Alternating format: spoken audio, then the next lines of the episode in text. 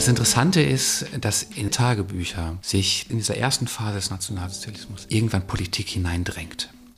Und das, finde ich, sind ziemlich deutliche Anzeichen dafür, also wie drängend dieses neue Regime auf Menschen zugeht und die herausfordert, sich mit ihm zu beschäftigen.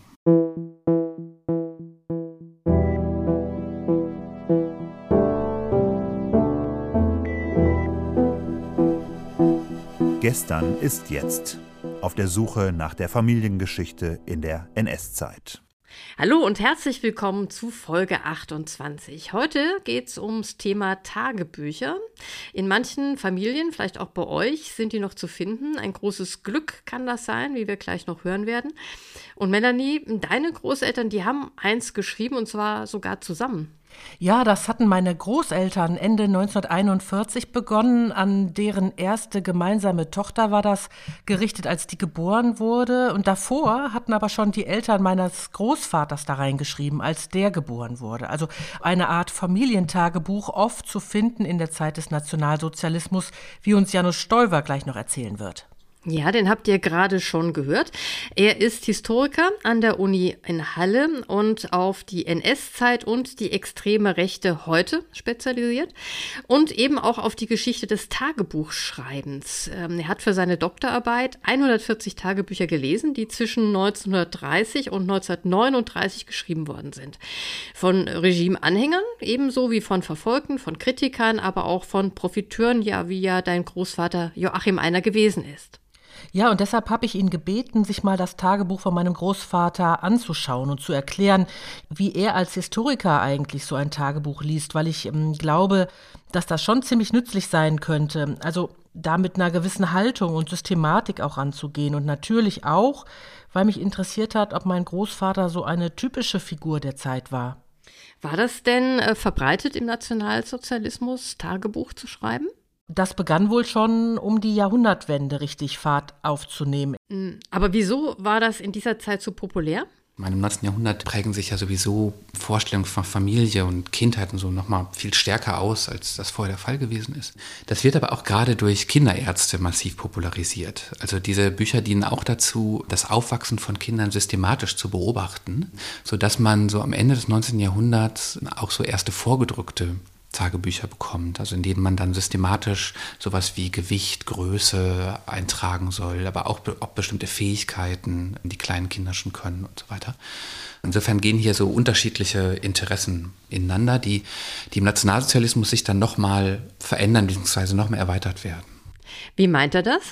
Dass die Nationalsozialisten eben das Tagebuch führen, stark propagiert haben. Also das werden wir gleich noch hören. Und um wichtige Daten herum, also zum Beispiel bei der sogenannten Machtergreifung oder auch Wahlen, die es ja durchaus noch gab, oder der Kriegsbeginn, ja, dass da besonders viel geschrieben wurde. Also man hat Tagebuchautoren, die zum Beispiel in ihrer Jugend um den Ersten Weltkrieg oder so geschrieben haben, dann während der Weimarer Republik so sehr lose Eintragungen machen, also manchmal 2 Jahre auch nichts, dann mal einen Eintrag, der so rückblickend was beschreibt und die dann mit Februar 1933, also mit dem direkten Beginn des Nationalsozialismus, wieder zu täglichen Schreibern werden. Und dann sehr ausführlich auch gerade die politische Situation reflektieren. Weil man denkt, man ist Zeitzeuge oder weil dieser Umbruch so wichtig ist? Ja, genau. Also ich würde sagen, das ist eine der interessanten Sachen, die man an Tagebüchern sieht. Also die allgemeine Annahme über diesen Umbruch 1933 ist eigentlich eher, dass sich gar nicht so viel verändert hat. Also während 1945, das Kriegsende, das zerstörte Land, die Alliierten kommen und so weiter, das immer als ein sehr klarer Bruch gesehen wird, ist man eigentlich für 1933 hat man eher so die Vorstellung, da ändert sich ja gar nicht so viel. Das Leben der Menschen geht ja normal weiter. Und das würde ich sagen, stimmt aber nicht. Also das sieht man in Tagebüchern sehr deutlich, wie die Machtergreifung Leute dazu herausfordert, nochmal neu nachzudenken, auch über sich nachzudenken, selbst wenn das Leben sich gar nicht so stark verändert. Das sieht man zum einen an solchen Tagebüchern, wie ich es gerade beschrieben habe, also wo Autoren sehr extensiv anfangen, im Frühjahr 1933 über Politik nachzudenken. Aussagekräftiger finde ich aber eigentlich gerade Tagebücher, die eigentlich ein anderes Thema haben. Also Tagebuchschreiben ist ja nicht so, dass wir immer über die ganze Welt schreiben oder alles, was uns beschäftigt oder so, was allein deswegen schon nicht funktioniert, weil man zum Schreiben am Abend ja immer nur so 10 Minuten, vielleicht eine halbe Stunde hat oder so. Also man kann den ganzen Tag gar nicht verarbeiten. Sondern Tagebücher haben immer bestimmte Schwerpunkte. Meistens, erzählt Janus Steuwer, hätten Tagebücher etwa 2 Themen, um die sie kreisten. Und so gibt es eben auch eine ganze Menge Tagebücher, die mit Politik gar nichts am Hut gehabt hätten. Also die sich zum Beispiel um private Beziehungen oder Liebeskummer drehten, um Schwierigkeiten im Beruf oder mit der Familie oder so. Das Interessante ist, dass in solche Tagebücher sich 33, manchmal auch erst im Frühjahr 34, aber jedenfalls in dieser ersten Phase des Nationalsozialismus irgendwann Politik hineindrängt. Also dass Tagebuchautoren und Autorinnen anfangen zu reflektieren, ob sie ihre Art des Schreibens, so privat und auf sich bezogen, jetzt eigentlich noch fortsetzen könnten in dieser Zeit, wo das Kollektiv und Politik so wichtig wird. Das, finde ich, sind ziemlich deutliche Anzeichen dafür, wie drängend dieses neue Regime auf Menschen zugeht und die herausfordert, sich mit ihm zu beschäftigen. Diese 140 Tagebücher, die Sie ausgewählt haben, wer schreibt da? Ja, ich habe mich bemüht, ein möglichst breites Spektrum an Autoren eben in diesem Set abzubilden. Also die Grundannahme ist ja, oder die populäre Vorstellung, die allgemeine Vorstellung, Tagebuchschreiben ist eine besonders bürgerliche Praxis. Aus den Ursprüngen des Tagebuchschreibens stimmt das auch sehr stark. Also im 19. Jahrhundert entsteht das im Kontext des Bürgertums und es dient dazu, das Bürgertum sowohl gegenüber dem Adel abzugrenzen, also der halt so höfisch das zeremoniell macht, Dinge, die man tut, während das Bürgertum halt schreibt, sich hinsetzt, schreibt und liest. Und ebenso grenzt es einen eben von den unterbürgerlichen Schichten ab, die gar nicht schreiben können. Und diese Vorstellung popularisiert sich und prägt eigentlich unser Bild vom Tagebuchschreiben noch immer. Das in sich zurückgezogene Schreiben irgendwo in der Kammer, wo es niemand einen beobachten kann oder so. Aber das Tagebuchschreiben im 20. Jahrhundert hat sich dann nochmal ganz stark verändert. Also um 1900 können eigentlich alle Menschen in Deutschland schreiben. Schriftlichkeit wird auch viel wichtiger. Also Schreibhefte werden zu einem Alltagsgegenstand, sind nichts mehr, was ein Buchdrucker per Hand herstellt, sondern sie werden massenhaft industriell hergestellt. In Schulen gibt es jetzt Hefte und nicht mehr Tafeln und so weiter. Also Schreiben gehört zum Alltag. Und Bleistifte werden auch maschinell hergestellt. Ne? Genau, also das wird alles günstiger. Schreibutensilien, man muss nicht mehr mit Feder schreiben. Genau, Bleistifte, mit denen viele Tagebücher geschrieben sind. Und deswegen kann man so in den Jahren um 1900 eine Ausweitung des Tagebuchschreibens beobachten. Also es schreiben immer mehr nichtbürgerliche Autoren, gerade auch Arbeiter oder Arbeitslose und so weiter. Sodass man um 1930 eine Situation hat, dass es eigentlich keinen Gesellschaftsbereich mehr gibt, in dem es nicht Tagebuchautoren gibt.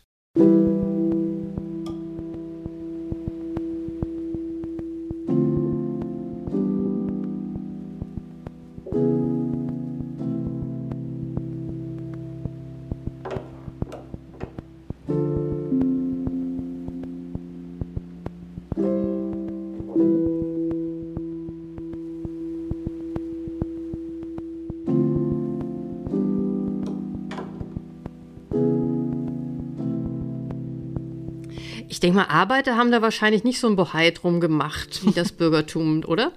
Ja, dieses Aufheben und für die Familie bewahren, Familientradition erhalten durch Fotoalben, Tagebücher, Familienbücher, wie bei meiner Familie, wo die Generationen nacheinander reinschrieben. Das war wirklich viel stärker im Bürgertum verankert, das sagt Janus Steuwer auch. Deshalb sind im Deutschen Tagebucharchiv, mit dem er ja für seine Doktorarbeit zusammengearbeitet hat, Arbeitertagebücher eher aus Zufall hingekommen. Aber er hat es trotzdem geschafft, eine Auswahl aus allen sozialen Schichten für seine Doktorarbeit zu machen. Da sind Fabrikarbeiter bei, da sind Arbeitslose bei, da sind kleine Gewerbetreibende bei. Genauso wie Menschen, von denen man eher erwarten würde, dass sie Tagebuch schreiben. Also Lehrer zum Beispiel, Ärzte und so weiter. Aber es ist ein sehr breiter Blick, der so geworfen wird. Und genauso breit ist der Blick auch auf die Frage, wie stehen diese Personen zum Nationalsozialismus? Das ist ja die zweite Vermutung, die man bei Tagebüchern ganz häufig hat, dass kritische Leute Tagebuch schreiben. Also besonders popularisiert worden ist diese Vorstellung mit Orwells 1984, also wo ja das Tagebuch das Medium ist, der einzige Rückzugsort, den es noch gibt in dieser fiktiven, totalitären Welt. Und das ist eben eine Vorstellung, die nach dem Krieg ganz stark popularisiert wird. Leute, die Tagebuch geschrieben haben, waren widerständig, allein schon, weil sie Tagebuch geschrieben haben, weil sie über sich reflektiert haben und das täten Nazis nicht.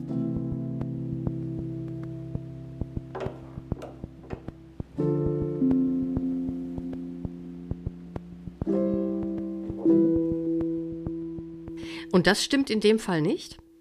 Nein, meint er, weil in seiner Tagebuchauswahl wären zwar auch AutorInnen gewesen, die verfolgt wurden, aber eben auch viele Anhänger des Regimes, NS-Funktionäre, Parteimitglieder, Leute, die in bestimmten staatlichen Positionen, also Behörden arbeiteten, so wie mein Großvater eben auch. Und damit unterschiedliche Beobachtungspunkte zu haben, also aus möglichst vielen verschiedenen Perspektiven auf dieses Regime zu gucken, und danach Gemeinsamkeiten zu suchen. Also was sind die Schwierigkeiten, Herausforderungen, Probleme, die Gedankengänge, mit denen ganz unterschiedliche Leute in dieser Zeit über den Nationalsozialismus nachgedacht haben. Und was reizt Sie daran, gerade Tagebücher zu lesen? Bekommt man eine andere Perspektive? Historiker lesen Quellen ja immer aus dem Grund, weil es die eigene Perspektive korrigiert. Ja, wir gucken ja immer von hinten auf Geschichte, also auch mit dem Wissen darum, wie es ausgegangen ist und so weiter. Und Quellen geben uns eigentlich immer einen Blick von vorne, also aus der Zeit heraus, auch im Unwissen um das, was kommt. Und Tagebücher sind nun aus zwei Gründen, würde ich sagen, besonders interessant. Das eine ist, dass man halt auf eine individuelle Ebene kommt, also Perspektiven von konkreten Personen bekommt. Und zwar auch von Personen, die in Aktenüberlieferungen und so weiter einfach nicht gut repräsentiert sind. Es geht eben um Alltagsleben und das ist das, was mich in dem Buch oder insgesamt am Nationalsozialismus besonders interessiert. Diese Frage, was heißt es eigentlich in dieser Zeit zu leben? Wie prägt dieses Regime gesellschaftliche Praxis und Alltag wirklich an der Basis? Und Tagebücher haben aber noch eine zweite besondere Qualität, nämlich, dass sie datierte Einträge in Reihen haben. Dass wir es nicht mit einem Text zu tun haben, der irgendwann mal geschrieben ist, sondern dass Tagebuchautoren eben sich immer wieder hinsetzen und immer wieder über die gleichen Dinge nachdenken.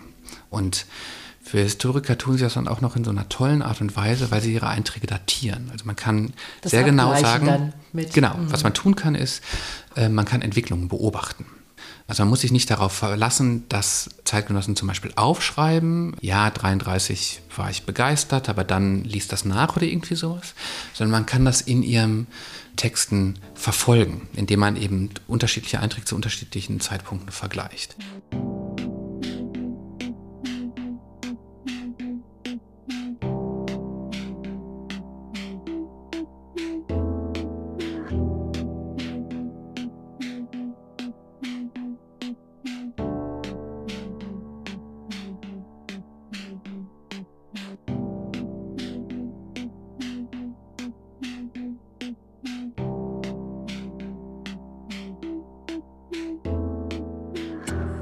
Janus Steuwer hat ja eben erzählt, dass er sich besonders dafür interessiert, wie das NS-System auf die Schreibenden eingewirkt hat. Wir haben ja schon in den Folgen 8 und 9 über die NSDAP gehört, dass es ja eigentlich keinen Bereich gab, in den das NS-System nicht eingedrungen ist. Wie hat sich das denn bei den Tagebuchschreibenden bemerkbar gemacht? Also es sind genau genommen zwei Richtungen, die Janus Steuwer beobachtet. Eben zum einen, vor welchen Herausforderungen das Regime den Einzelnen stellt, wie das den jeweiligen Alltag prägt und zum anderen aber auch, wie die Leute darauf reagieren und was sie dann eben auch zum Nationalsozialismus beitragen. Das, was man in Tagebüchern eben vor allem sehen kann, ist, dass diese Totalitarismus-theoretische Vorstellung, die immer noch sehr verbreitet ist, also es gibt die Spitze und die bestimmt Dinge und die kann sie notfalls auch mit Terror einfach durchsetzen, das so nicht stimmt. Also in den Tagebüchern treten ein immer ausgesprochen aktive, selbstdenkende, selbstständig agierende Personen gegenüber, die nicht einfach Befehlen folgen oder aus Angst irgendwie Dinge tun oder so, sondern die denken über dieses Regime nach, die denken darüber nach, was es eigentlich von ihnen selbst verlangt. Und die finden unterschiedliche, auf ihre Biografie zugeschnittene Wege, wie die mit diesen Herausforderungen umgehen. Sind Ihnen die Menschen dadurch irgendwie näher gekommen? Oder haben Sie das Gefühl, dass Sie da jetzt einen anderen Einblick haben als vorher? Also man bekommt auf jeden Fall eine andere Perspektive. Das würde ich sagen, ist auch der große Wert da drin. Also beim Lesen dieser Tagebücher ist zu verstehen, dass die Zeitgenossen, wenn sie über den Nationalsozialismus nachdenken, über andere Dinge nachdenken, als wenn wir über den Nationalsozialismus nachdenken. Zum Beispiel? Haben Sie da ein Beispiel? Ja, zum Beispiel ist es so, wenn wir über die Reaktion auf die Machtergreifung 1933 nachdenken, dann betrachten wir das als ein politisches Problem. Also wie stellt sich jemand zu diesem Regime? Ist er jetzt dafür? Ist er dagegen? Hält er sich irgendwie neutral oder irgendwie so? Also die zentrale Frage, um die wir uns ja drehen, ist er Opportunist oder ist er tatsächlich überzeugt? Das Interessante ist, dass die Tagebuchautoren natürlich schon auch über Politik nachdenken, aber die begreifen 33 eben in ganz starkem Maße ebenso als eine biografische Frage. Also für die ist die Frage nicht nur, wie stehe ich zu diesem Regime, sondern wie ordnet sich eine positive Stellungnahme zu diesem Regime zu meinem bisherigen Leben ein? Also wie verhält es sich zu Ansichten, Positionen, die ich früher gehabt habe?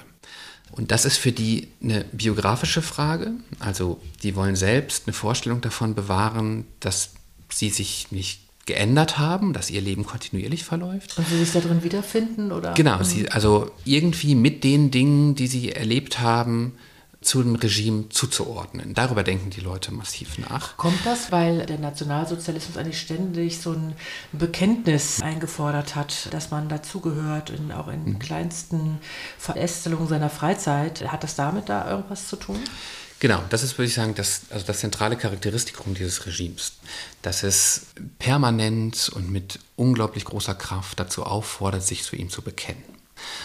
Und da entwickelt es auch eine Stärke, dass es Menschen zu Entscheidungen zwingt. Das ist genau das, also wenn ich sage, dieses Regime drängt sich in Tagebücher, die sich eigentlich mit was anderem beschäftigen, würde ich sagen, das ist genau das. Diese Aufforderung, sich zum Regime zu verhalten, der kann niemand entgehen. Und das Regime tut das regelmäßig, vor allem eben in der Öffentlichkeit über symbolische Praktiken. Also man soll Uniformen tragen oder man soll Fahnen zeigen. Der Hitlergruß ist im Alltag ständig etabliertes Bekenntnissymbol, was Menschen nutzen sollen. Oder diese Sammlungen fürs Winterlied. Genau, Sammeln. Haben wir schon mal gehört, ne, dass man da was gibt oder mitmacht. Und genau, so. Also der Nationalsozialismus produziert eben ständig Situationen, in denen man Zugehörigkeit beweisen muss. Diese Aufforderung zur Bekenntnis schafft unterschiedliche Probleme für Personen, je nachdem, wo sie politisch stehen. Also wer vorher schon NSDAP-Mitglied war und so weiter, für den ist das kein Problem, der tut halt, was er so tut. Aber wer vorher eine andere politische Position hatte, und das sind ja die allermeisten Deutschen, der steht jetzt eben vor der Herausforderung, nicht nur was mache ich hier, sondern wenn ich diesem Druck nachgebe, und es gibt gute Gründe, diesem Druck nachzugeben, man sieht auf den Straßen, was mit den Leuten passiert, die eben nicht bereit sind, sich symbolisch zum Regime zu bekennen. Also die erleiden eben heftigste Gewalt und werden aus dem Land getrieben. Also es gibt gute Gründe, irgendwie sich also auf dieses Spiel einzulassen. Das Interessante ist eben, dass die Autoren das nicht so tun, wie wir das erwarten würden. Also zu sagen, naja, ich behalte meine Meinung und ich grüße eben öffentlich. So. Sondern diese Differenz machen die Leute nicht, sondern sie fangen an, in diesen Tagebüchern ausführlichst darüber nachzudenken, was eine Art des Bekenntnisses ist, also was Anschlusspunkte sind, mit denen sie für sich selbst rechtfertigen können, dass sie jetzt eben Nationalsozialist geworden sind. Haben Sie da mal Beispiele, was das sein kann? Ja, das prägt Tagebuchschreiben in einer extrem breiten Weise. Also es gibt ganze Tagebücher, die sich eigentlich nur noch um diese Frage drehen, die anfangen, dann auch zurückzublättern, Einträge zu suchen, die sie in der Weimarer Republik schon mal geschrieben haben, wo sie irgendwie jetzt Kontinuitätslinien erkennen und darüber nachzudenken, warum kann ich von mir sagen, dass ich das Regime gut finde. Und dann, um das vielleicht ein bisschen plastischer zu machen, das sieht man sehr schön an den Mitgliedern der DNVP oder Wählern der DNVP. Also das ist ja eine Koalitionsregierung am Anfang des Nationalsozialismus, sind ja Teil der Regierung. Und so gibt es eben auch manche DNVP-Wähler, die finden das ganz unproblematisch, die sagen von sich, ich bin Nationalist, ich gehöre zu diesem Regime, fertig. Und andere, die haben viel größere Probleme damit, dass sie jetzt eben ein Bekenntnis auch für Hitler abgeben sollen. Und die fangen dann an, sehr ausführlich darüber zu reflektieren, warum sie vielleicht andere Einstellungen gehabt haben. Genauso gibt es aber Wege, zum Beispiel dann Leute, die eigentlich sozialdemokratisch eingestellt waren oder so, Zugänge oder Deutungen finden, mit denen sie sich ihr Bekenntnis zum Regime erklären können. Eine davon ist zum Beispiel, nicht von Nationalsozialismus zu sprechen, sondern von nationalem Sozialismus. Also okay, dann sagen Leute von sich, ich bin nationaler Sozialist und Sozialist bin ich immer schon gewesen und ich war eigentlich auch immer schon für die Volksgemeinschaft und so weiter. Also da fangen Deutungsprozesse an, die eben nicht nur politisch sind, sondern die eben auch die eigene Lebensgeschichte verhandeln. Es werden neue Varianten oder Deutungen der eigenen Biografie Biografie entworfen. Aber da hat er dann auch das NS-Regime geholfen, oder? Also zum Beispiel mit diesem nationalen Sozialismus hat es ja auch ganz klar auch so Arbeitskräfte und sowas angesprochen, ne? Gewerkschaften, glaube ich, oder? Also das, die haben schon auch dann Brücken gebaut, wie man... Ja, natürlich. Also das Regime macht eine Menge Angebote, wie man das irgendwie deuten kann. Das Wichtigste ist aber, dass es eben nur auf einer symbolischen Zuordnung besteht. Was also heißt das? Naja, das heißt, dass man eben an bestimmten Tagen wird aufgefordert zu flaggen, zum Beispiel. Und dann geht es darum, Fahnen rauszuhängen. Das ist aber das, was man tun muss. Ja? Also man wird nicht aufgefordert, jetzt irgendwie inhaltlich was zu formulieren oder so, sondern welche Vorstellung genau man mit Fahnen verbindet, das bleibt relativ unklar. Ah, okay. So. Und in den ersten Jahren ist dieses Flaggen eine wirklich total interessante Praxis, weil eben es noch möglich ist, nicht nur die Hakenkreuzfahne rauszuhängen. Das wird mit den Nürnberger Gesetzen verändert, aber bis dahin kann man eben auch Schwarz-Weiß-Rot flaggen, also die Fahne der radikalen Rechten der Weimarer Republik oder des Kaiserreichs letztlich. Und das gibt jetzt Kombinationsmöglichkeiten, also große Fahne schwarz-weiß-rot, kleines Hakenkreuzwinkel, schwarz-weiß-rot mit aufgemaltem Hakenkreuz, nur schwarz-weiß-rot und so weiter. Und die Dinge, die man, also das kann man auch auf Fotos sehen, dass Leute das machen, oder manchmal sind es auch Stadtwappenfahnen, die dann rausgehangen werden oder so. Und was Tagebücher einem dazu erzählen, ist, wie intensiv Zeitgenossen darüber nachdenken, welche Fahne sie raushängen und wie sie damit versuchen, eben einen bestimmten Standpunkt zu formulieren. Also es gibt eben Leute, die bekennen sich zu dieser Regierung, aber sie meinen dieses Bekenntnis gerade nicht den Nationalsozialisten in der Regierung, sondern den konservativen nationalistischen Teil, also die DNVP oder so. Und das versuchen sie eben zu kommunizieren, indem sie schwarz-weiß-rot raushängen oder beziehungsweise für sich zu rechtfertigen. Ich flagge schwarz-weiß-rot und bin damit Teil dieser nationalen Bewegung und nicht einfach des Nationalsozialismus. Und solche Prozesse finden ganz viel in den 30er Jahren statt. Aber was genau ist denn der Sinn davon und der Wert? Weil das Bild, das wir im Kopf haben von dieser Anfangszeit, korrigiert werden muss, sagt Janus Steuwer. Also es ist jetzt eben nicht einfach eine politisierte Gesellschaft, die nationalisiert worden ist, sondern es ist eine Gesellschaft, die zwar auf der einen Seite total politisiert ist und auch hohen Zuspruch zum Regime hat, die aber dahinter eben nicht eine Meinung hat, sondern ganz viele unterschiedliche Vorstellungen davon, was dieser Nationalsozialismus denn gerade ist.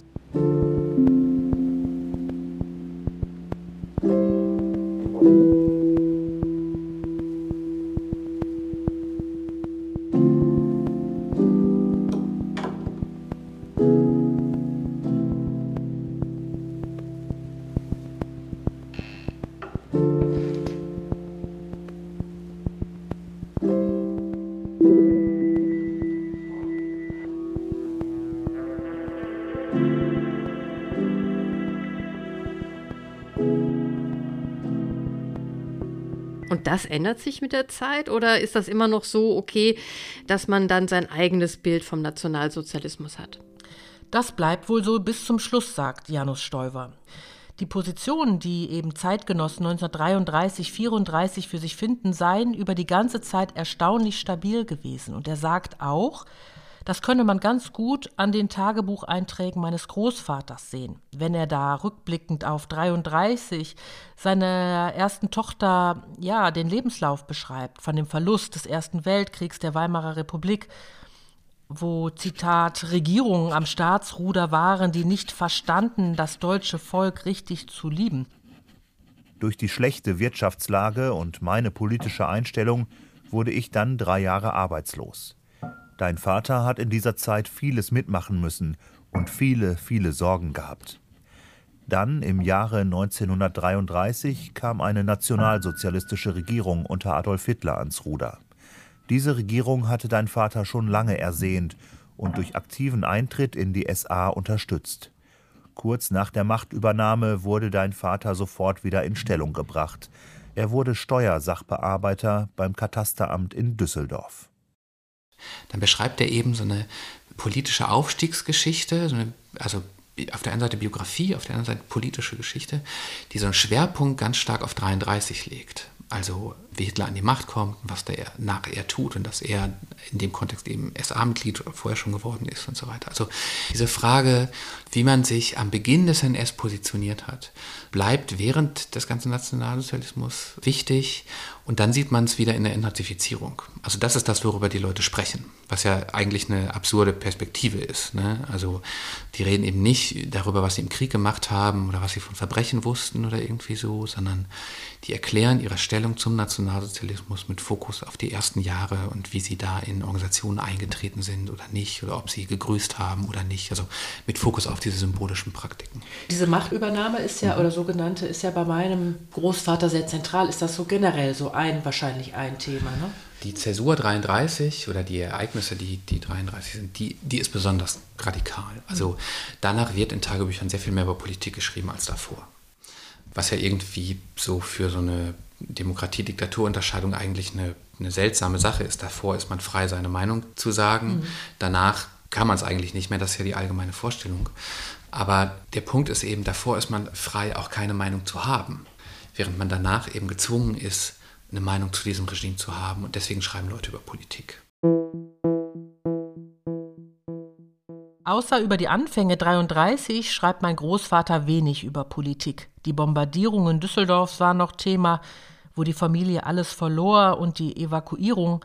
Aber politisch hat er sich nicht mehr geäußert. Und mir ist nicht ganz klar, was ich daraus lesen soll, wie fest er Teil des NS-Regimes gewesen war. Naja, aber immerhin hat er ja seine Bewerbung an Alfred Rosenberg, den Reichsminister der besetzten Ostgebiete, persönlich gerichtet, als er sich da beworben hat um eine Stelle als Bürgermeister, oder? Ich finde diese Frage, ist das jetzt ein überzeugter oder nicht überzeugter worden, führt eigentlich in eine falsche Richtung. Okay. Ja?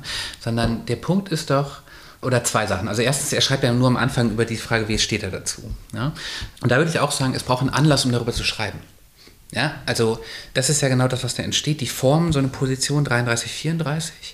Und wenn dann in Tagebüchern wieder ein Moment kommt, wo man zum Regime sich bekennen muss, also das ist zum Beispiel bis 39 eigentlich immer bei den Wahlen so. Es gibt ja noch Abstimmungen. Und das sind die Momente, wo man wieder explizit zu einem Bekenntnis zum Regime herausgefordert wird und wo das im Tagebuch einen Schreibanlass dafür gibt. Und dann wiederholen Leute diese Position.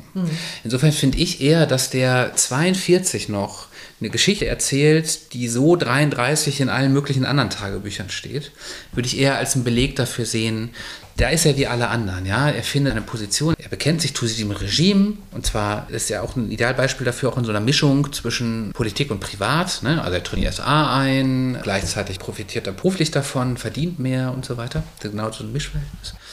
Und hat da eine Position gefunden, die reaktivieren kann. Eben auch noch fast 10 Jahre später, wenn er im Tagebuch halt jetzt mal einen Anlass hat, sie wieder zu formulieren. Ja. Weil das an sich eine gute Sache ist und oder weil er da seine Stellung verbessern konnte. Genau, so. Und ich finde halt die Frage, wie viel Ideologie steckt jetzt genau in diesem Entschluss, sich an Rosenberg zu wenden, die finde ich einfach gar nicht so wichtig. Der Punkt ist doch, was er tut. Der ist halt bereit, im Krieg in den Osten zu gehen und da Herrenmensch zu spielen. Und das finde ich, also ist aussagekräftig genug. Also das ist eine Form des Beteiligens oder Integriertseins oder Mitdenkens. Oder auch des Nutzens, ne? Genau, des Nutzens, wie, also da kann man jetzt drüber nachdenken, wie genau man das beschreiben will. Aber das ist ja zum Beispiel was er nicht hätte tun müssen.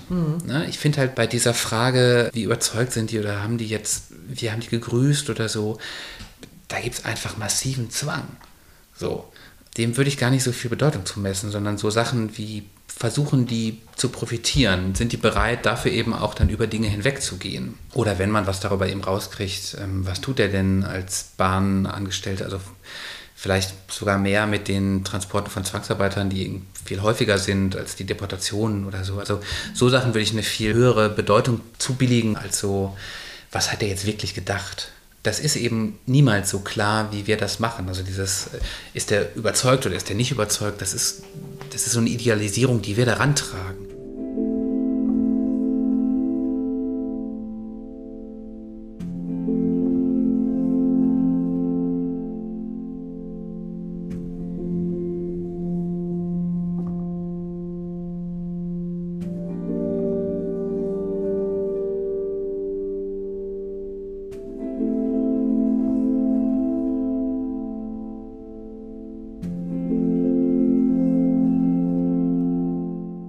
auch Janus Steuwer hat mir geraten, mich nochmal an die Stadtarchive in Düsseldorf und Aachen zu wenden, ob man da vielleicht doch noch was findet. Also in Düsseldorf hat man mir geschrieben, da hat man nichts, und hat mich auch nochmal ans Bundesarchiv verwiesen. Und in Aachen aber bin ich auf Thomas Müller gestoßen. Der ist da heute Archivar, also selber ist er auch Historiker, und hat vor ein paar Jahren ein Buch geschrieben über Zwangsarbeit in der Grenzzone, also im Raum Aachen.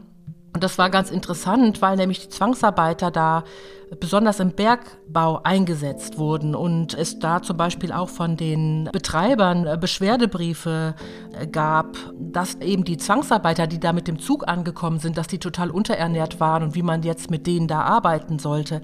Also er meint deshalb, also es gab schon Reaktionen, es gab auch viele, die mit den Zügen ankamen, aber einen Transportweg hat es so eben nicht gegeben, dass die alle über den Aachener Hauptbahnhof gekommen sind. Aber er meint, dass wenn man am Aachener Hauptbahnhof gearbeitet hat, ist man da nicht drum herum gekommen, weil der Aachener Hauptbahnhof eben ein wichtiger Knotenpunkt war für Verbindungen nach Belgien und in die Niederlande, von wo aus ja viele ankamen, die zu Zwangsarbeit verpflichtet wurden.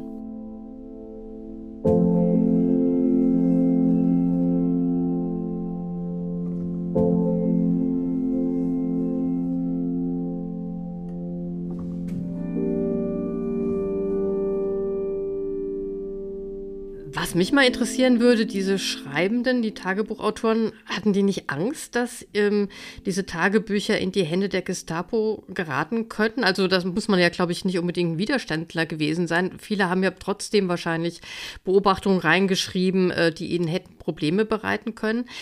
Also ich kann mir zum Beispiel nicht vorstellen, dass mein sozialdemokratischer Großvater Tagebuch geschrieben hat. Das war doch eigentlich auch viel zu gefährlich, oder? Das ist Teil dieses Nachkriegsbildes vom Tagebuchschreiben als was antinational-sozialistischen, ne? Also dass das gefährlich gewesen wäre. Und so ist das ja zum Beispiel auch bei Orwell, dass der das Tagebuch unbedingt versteckt halten muss und das niemand finden und so weiter. Der Punkt ist, das ist schon ein Topos in der Zeit. Also es gibt Tagebuchautoren, die das schreiben, dass sie irgendwie jetzt hier vorsichtig sein müssten oder ihr Tagebuch verstecken müssten oder so. Der Punkt ist nur, man sieht das dann im Schreiben nicht. Also das können die sich zwar vornehmen, das tun die dann aber nicht. Sondern in diesem Raum wird eigentlich weiterhin relativ offen geschrieben. Oder sagen wir mal, auch da haben wir ja nur die Tagebücher, die wir lesen können und nicht die, die nicht geschrieben worden sind aus Angst. Aber die, die man lesen kann, diskutieren in einer extrem intensiven Weise weiter Probleme, in so einer offenen Art und Weise. Was es gibt, ist, dass Tagebuchautoren in so bestimmten Situationen, wenn sie wissen, es könnte gefährlich werden, dass sie dann zum Beispiel ihre Tagebücher verstecken. Also es gibt einen so einen Fall, da geht es um so einen komplizierten Denunziationsfall, und dann informiert der Tagebuchschreiber selber die Gestapo und rechnet damit, dass die eine Hausdurchsuchung bei ihm machen wird. Und in dem Moment versteckt er sein Tagebuch, weil er nicht will, dass es gelesen wird. Aber insgesamt wird da sehr offen reflektiert. Vermutlich werden sich auch bei dem einen oder anderen von euch Tagebücher auf dem Dachboden gefunden haben, oder vielleicht kann man ja nochmal nachgucken. Mich würde interessieren, wie Janus Steuwer die so als Historiker gelesen hat. Hat er da ein bestimmtes System? Also die erste Herausforderung ist halt, es lesen zu können. Da hilft halt nur Mühe. Also ich habe, um das lesen zu können, die Schrift letztlich schreiben gelernt. Also ein ganzes Schreibheft vollgeschrieben mit diesen Buchstaben. Also sich erstmal mit der Schrift beschäftigen. Genau, also so. Aber das ist ja irgendwie so die Grundvoraussetzung.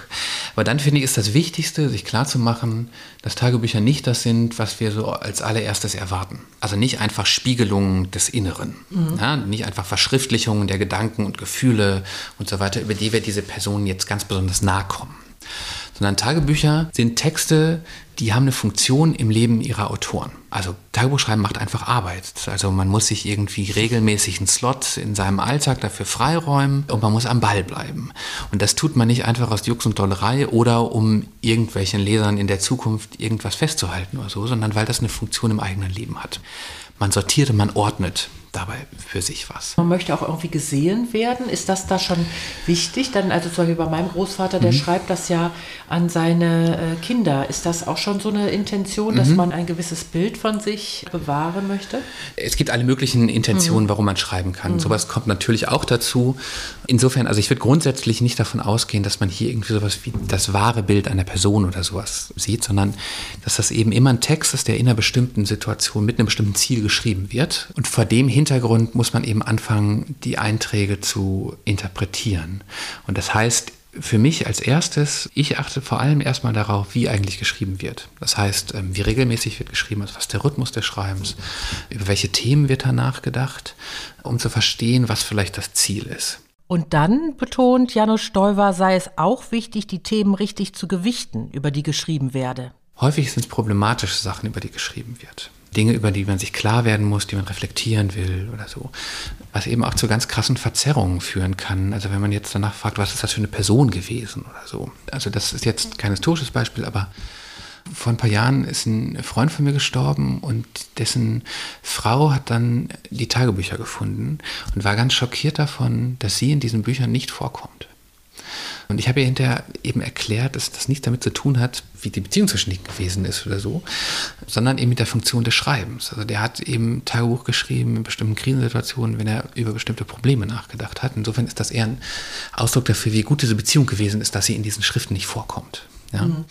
Aber sowas finde ich wichtig, sich klarzumachen. Wir haben es nicht mit Personen zu tun, ja, sondern mit einem Text. Den hat zwar eine Person geschrieben und deswegen ist er besonders interessant, aber wir sehen nicht einfach direkt in die Köpfe vergangener Personen. Wie geht denn Janus Steuwer weiter vor? Hat er dann gedanklich so eine Art Zeitstrahl des Nationalsozialismus vor sich, in dem er dann entlang die Tagebucheinträge einordnet? Er meint, ein breites Kontextwissen, also viel Lesen, hilft natürlich, Dinge einzuordnen, aber das sei nicht der Hauptpunkt.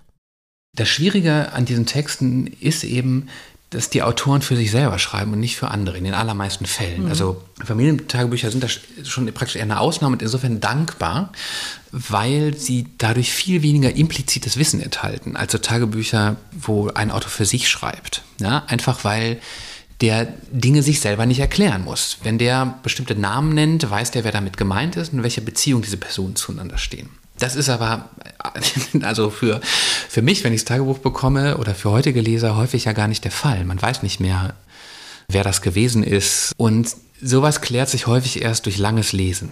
Also dann gibt es eben doch irgendwann so Andeutungen, aus denen sich dann Beziehungen oder Familien, Verwandtschafts-, Freundschafts-, Arbeitskontext oder irgendwie sowas erschließen. Und dieses Erschließen gelingt natürlich umso besser, je weiter irgendwie so, je mehr man dann Kontextwissen mit reinnehmen kann.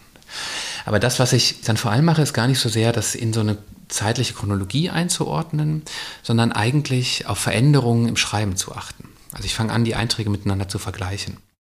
Also Janus Steuwer macht als Historiker genau das, was viele Enkelinnen beim Lesen der Tagebücher der Großeltern eben nicht machen würden.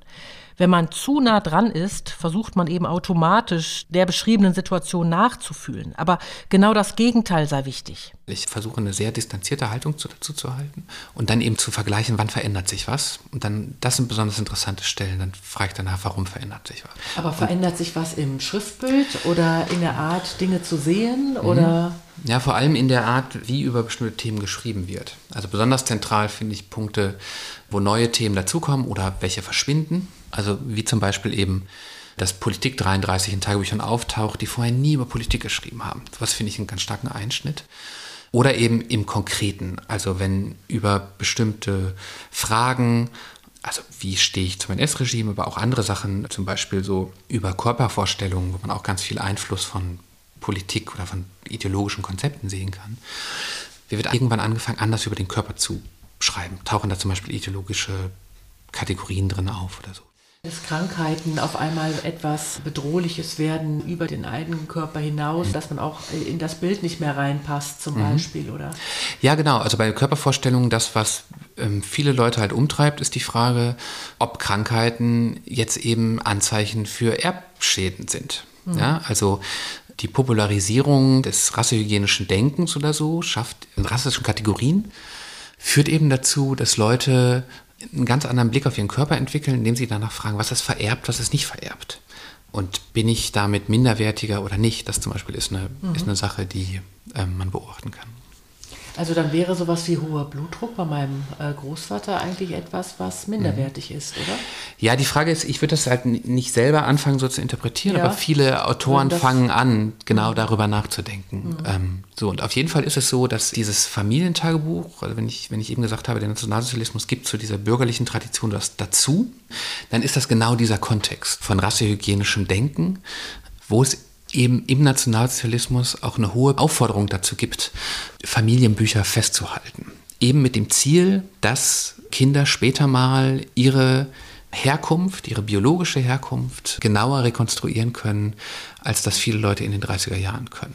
Also wann sie laufen gelernt haben, gehört dann auch ebenso mit dazu. Also nicht nur die biologische Herkunft, genau, sondern auch haben Eltern vielleicht Krankheiten gehabt oder genau, hat man selber in der Zeit Krankheiten gehabt. Oder genau, aber da gehören zum Beispiel auch andere, also gerade so Charaktereigenschaften zu. Also der Nationalsozialismus hat ja so eine sehr diffuse Vorstellung von, was eigentlich vererbt wird. Ja, die reden ja immer von Blut und so weiter, aber die ganze Genetik ist ja noch nicht erfunden. Die wissen überhaupt nicht, was am Menschen eigentlich vererbt wird und was nicht, sondern das können die eben nur über so familienkundliche Forschungen rückschließen. Das versuchen sie eben.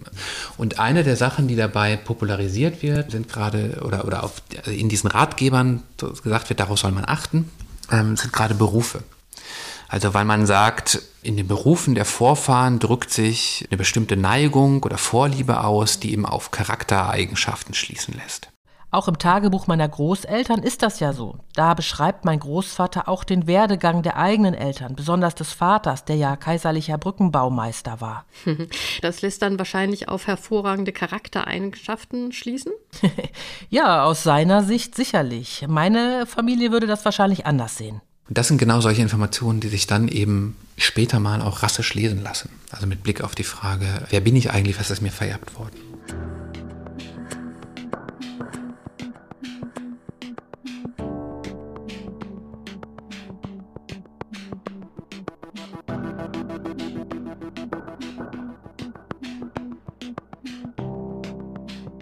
Also bis jetzt kam er heraus bei deinem Großvater Joachim, einem Soldaten durch und durch, so hat er sich zumindest selber gesehen, dass es für ihn ja dann total schwierig war, wenn er dann, obwohl er sich freiwillig gemeldet hat, wieder ausscheiden muss, wegen zu hohem Blutdruck, vielleicht auch wegen des Alters, dass er dann ausgemustert wurde. Obwohl er ja als Bahnhofsoffizier eher keinen Stress oder sagen wir mal vielleicht weniger Stress hatte, dass er dann trotzdem versucht hat, irgendwie in Frontnähe zu kommen durch die Bewerbung als Bürgermeister in den besetzten Ostgebieten. Und als es dann immer noch nicht geklappt hat, Anfang 1943 ist er zum Grenzschutz gegangen. Ja, und ich dachte ja bislang, dass das eher so ein Prestigeding ist, ne? Dass man auf einmal nicht mehr fronttauglich ist, nicht mehr Soldat sein kann. Aber wenn jetzt noch dieses rassehygienische Denken hinzukommt, von wegen ich reiche den Ansprüchen der Nationalsozialisten nicht, dann muss das ja quasi für ihn doppelt schwer gewogen haben, da nicht mehr länger im Club zu sein. Was auch in dem Tagebuch von ihrem Großvater sichtbar wird, und das ist was ich sagen würde, das ist generell wichtig ist, dass Privates und Politisches einfach nicht so getrennt sind, wie wir uns das vorstellen. Und das scheint mir das eigentliche Charakteristikum dieses Regimes zu sein. Dass es eben nicht so funktioniert, wie wir uns heute vorstellen. Eine Diktatur, da gibt es die Politik und dann gibt es Menschen und die werden dadurch drangsaliert, sondern Mischungen von Privaten und Politischen, die eben auch attraktiv sind, die Möglichkeiten eröffnen, also wo man Privates verbessern kann, Karriereoptionen, aber auch einfach Freude, Freizeit und so weiter, indem man es politisiert und mit Politik mischt. Und diese Verbindungsformen des Privaten, also diese Mischverhältnisse von Privat und Politik, das würde ich sagen, ist was man an Tagebüchern sehen kann und was man eben auch in der Interpretation heute, würde ich sagen, nicht versuchen sollte, künstlich wieder zu scheiden. Also zu sagen, da ist er der private Mensch und da ist er irgendwie politisch beeinflusst oder so. Sondern das ist das Wesen dieser Zeit, dass es dazu zwingt, im Privaten auch über Politisches nachzudenken, politisch zu handeln und umgekehrt. Also wenn man jetzt hier beim Tagebuch deiner Großeltern sind, was hat denn Janus Steuwer da herauslesen können? Das Interessante ist eben, dass im Nationalsozialismus hier jetzt unterschiedliche Dinge zusammengehen. Auf der einen Seite ist an dem Buch ja so spannend, dass es eben eine alte Familientradition fortsetzt. Und auf der anderen Seite dienen diese Berichte über familiäre Herkünfte, Vorfahren und so weiter jetzt eben auch dazu, Kinder in ihrer Erblinie verstehen zu können. Im hinteren Teil kippt es ja so ein bisschen. Also da wird aus diesem Familienbuch, was am Anfang ja weniger tagesaktuelle Eindrücke schildert, sondern so Rückblicke macht. Also das erzählt eben, wie die Eltern sich kennengelernt haben, wie das Kind auf die Welt kommt, dann was es am Anfang macht, dann erzählen Mutter, Vater, Großmutter des Kindes aus ihrer Lebensgeschichte. Und im hinteren Teil drängt sich aber dann der Krieg mit ganz konkreten Erfahrungen in dieses Buch. Also da werden die Einträge folgen schneller aufeinander. Sie berichten eben über Konkretes, vor allem über Auswirkungen des Bombenkrieges. Und über das Kriegsende hinweg setzt sich das ja dann auch fort in Reflexionen über die aktuelle Familienlage, wo eigentlich gar nicht mehr so sehr das Aufwachsen des Kindes oder die Entwicklung des Kindes im Zentrum steht, sondern mehr, wie es den Eltern geht oder in welcher Lage die Familie sich gerade befindet. Und ist sowas typisch? Es hört sich ja so ein bisschen so an, dass das Ziel des Ganzen, nämlich den Kindern was zu hinterlassen, ja auch in eigenen Schrecken und Gedanken weicht. Ja, also ich würde sagen, es verschwindet ja nicht. Also all diese Einträge sind ja weiter an das Kind adressiert, also ganz konkret. Ich habe lange nicht mehr für dich geschrieben und so weiter. Aber es tritt offenkundig ein neues Interesse dazu, ein neues Schreibinteresse. Und das, finde ich, sind genau diese interessanten Momente. Also da erfährt man was darüber, wie einschneidend diese Kriegserlebnisse oder diese Erfahrungen des Bombenkrieges irgendwie auch sind. Mein Großvater beschreibt ja diese Machtübernahme euphorisch, dass man dann eben auch geheiratet hat im Standesamt und die SA kam vorbei und hat das Deutschlandlied gesungen.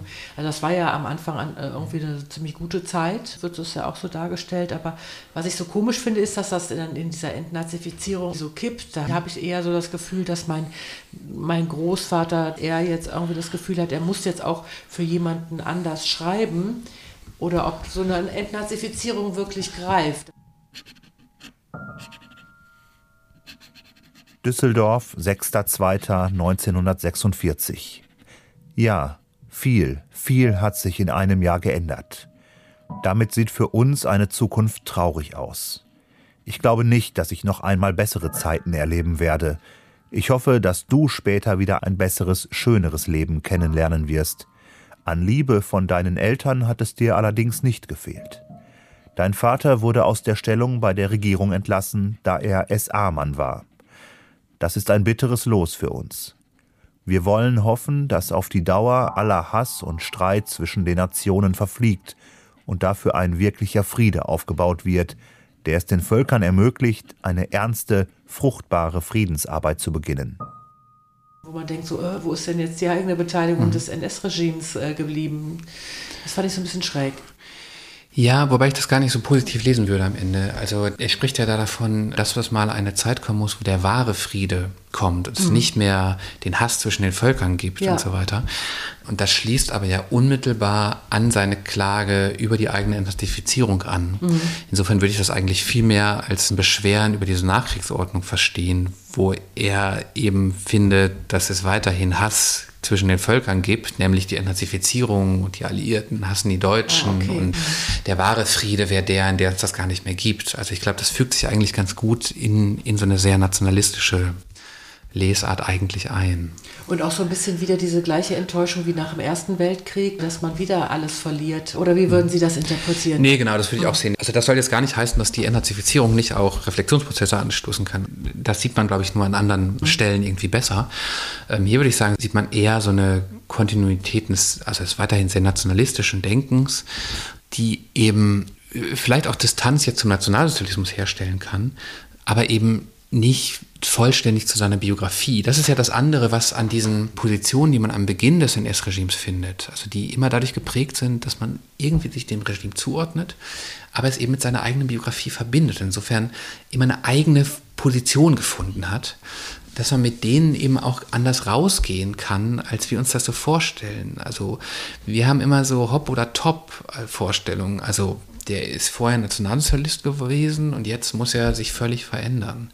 Und tatsächlich sind diese Positionen aber eben viel diffuser oder viel kleinteiliger, sodass man eben auch nicht alles an ihnen verändern muss, um irgendwie wieder mit einer Vorstellung daraus zu gehen, das Leben wäre kontinuierlich verlaufen, weil die Herausforderung, vor der die Leute 33 stehen, dass sie eine politische Erklärung finden müssen, wie sie sich jetzt verhalten, aber eben auch eine biografische, wie fügt sich das in ihr Leben ein, die kehrt 45 einfach nur unter geänderten Vorzeichen mal wieder.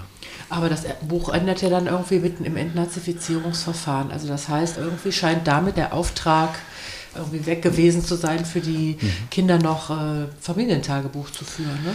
Genau, obwohl das die Buch, da gerade 5 waren oder so, hätte man ja noch ein bisschen weiterführen können. Ja, ich würde sagen, es sind so zwei Dinge. Zum einen, glaube ich, kommt es ja am Ende noch ganz kurz vor, dass er irgendwie wieder Stellung gefunden hat. Und das heißt, diese Notphase der direkten Nachkriegszeit, die hört irgendwie auf. Und das beschweren darüber, was so am Ende der letzten Einträge so das Thema ist. Das verschwindet irgendwie und damit auch die Notwendigkeit, darüber noch weiter zu lamentieren. Und diese Familientagebücher, also das ist häufig so, dass die irgendwann, wenn die Kinder größer werden, auch aufhören.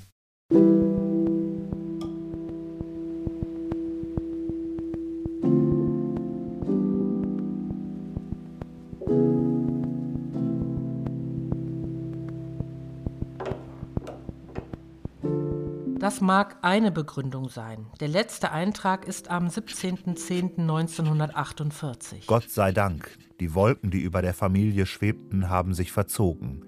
Liebe und Eintracht herrscht. Vater hat wieder Stellung und wir kommen wieder einigermaßen zurecht. Natürlich ist auch heute der Lebenskampf noch schwer. Mutter hilft fleißig mit, alles zu überwinden. Und wenn man zusammenhält, muss und wird es gehen. Ja, das klingt logisch, oder? Die Familie kommt wieder auf die Beine. Ja, aber eigentlich muss es da erst richtig schlimm geworden sein. Mein Großvater, heißt es, hat am Schalter bei der Post gearbeitet. Verdient hat er da kaum was. Und das angenehme Leben mit diesem ganzen Prestige, das war ja auch vorbei. Meine Oma, die, wie er ja schreibt, fleißig mithalf, die brachte ja in Wirklichkeit das Geld nach Hause. Sie, die Forstinspektorentochter, die die höhere Töchterschule besucht hatte, damit sie mal dem Mann perfekt den Haushalt führen konnte, die reparierte jetzt für Kaufhäuser Laufmaschen an Damenstrumpfhosen. Das heißt, die gesellschaftliche Stellung, von der die Familie in der NS-Zeit profitiert gehabt hat, die war ja komplett weg. Ja, und mein Großvater begann zu trinken und schlug. Und dann? Meine Mutter und ihre Schwestern kamen ins Heim. Mehrere Jahre waren die da, bis meine Oma sich scheiden ließ, 1953. Das war die Bedingung gewesen vom Jugendamt, dass sie die Kinder zurückbekommt. Mein Großvater zog aus in ein Zimmer zur Untermiete. Die Besuche waren selten und irgendwann war er einfach aus der Familie gestrichen.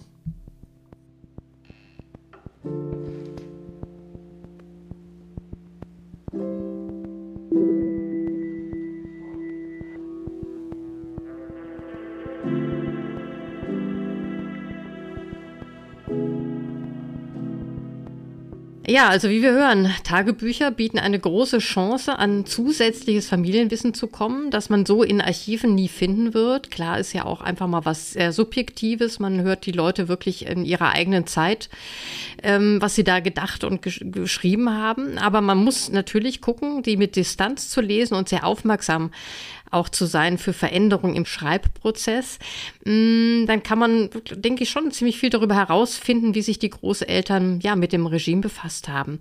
Ja, danke an Janus Steuwer und Melanie, wohin geht's nächstes Mal?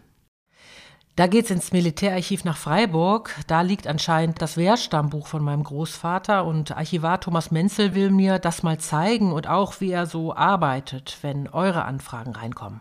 Wenn ihr noch mal mehr über unseren heutigen Gesprächspartner Janus Steuwer erfahren wollt, dann geht doch mal auf unsere Webseite gesternistjetzt.de, da findet ihr mehr über ihn in der Rubrik Profis und auch ein Video, in dem er erklärt, was ihr beim Tagebuchlesen beachten solltet.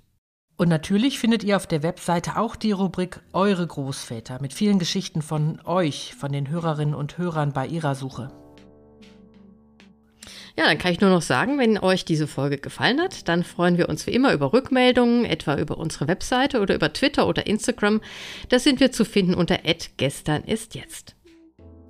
Und wie immer freuen wir uns auch, wenn ihr uns weiterempfehlt oder bewertet, etwa bei Apple Podcast. Das ist nicht nur eine Bewertung für uns und unsere Gäste, sondern hilft auch dabei, dass andere suchende Enkelinnen und Enkel uns finden. Ja, dann macht's mal gut und bis zum nächsten Mal. Tschüss.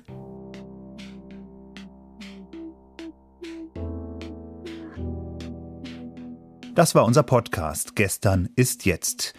Gestern ist jetzt wird gefördert von der Bundeszentrale für politische Bildung und der Rosa-Luxemburg-Stiftung NRW. Musikalische Beratung Leflin Rechtenwald, Musik Linda Kühl. Dieser Podcast steht unter der Lizenz Creative Commons CC by NC-ND. Weitere Infos dazu findet ihr auf unserer Website gesternistjetzt.de.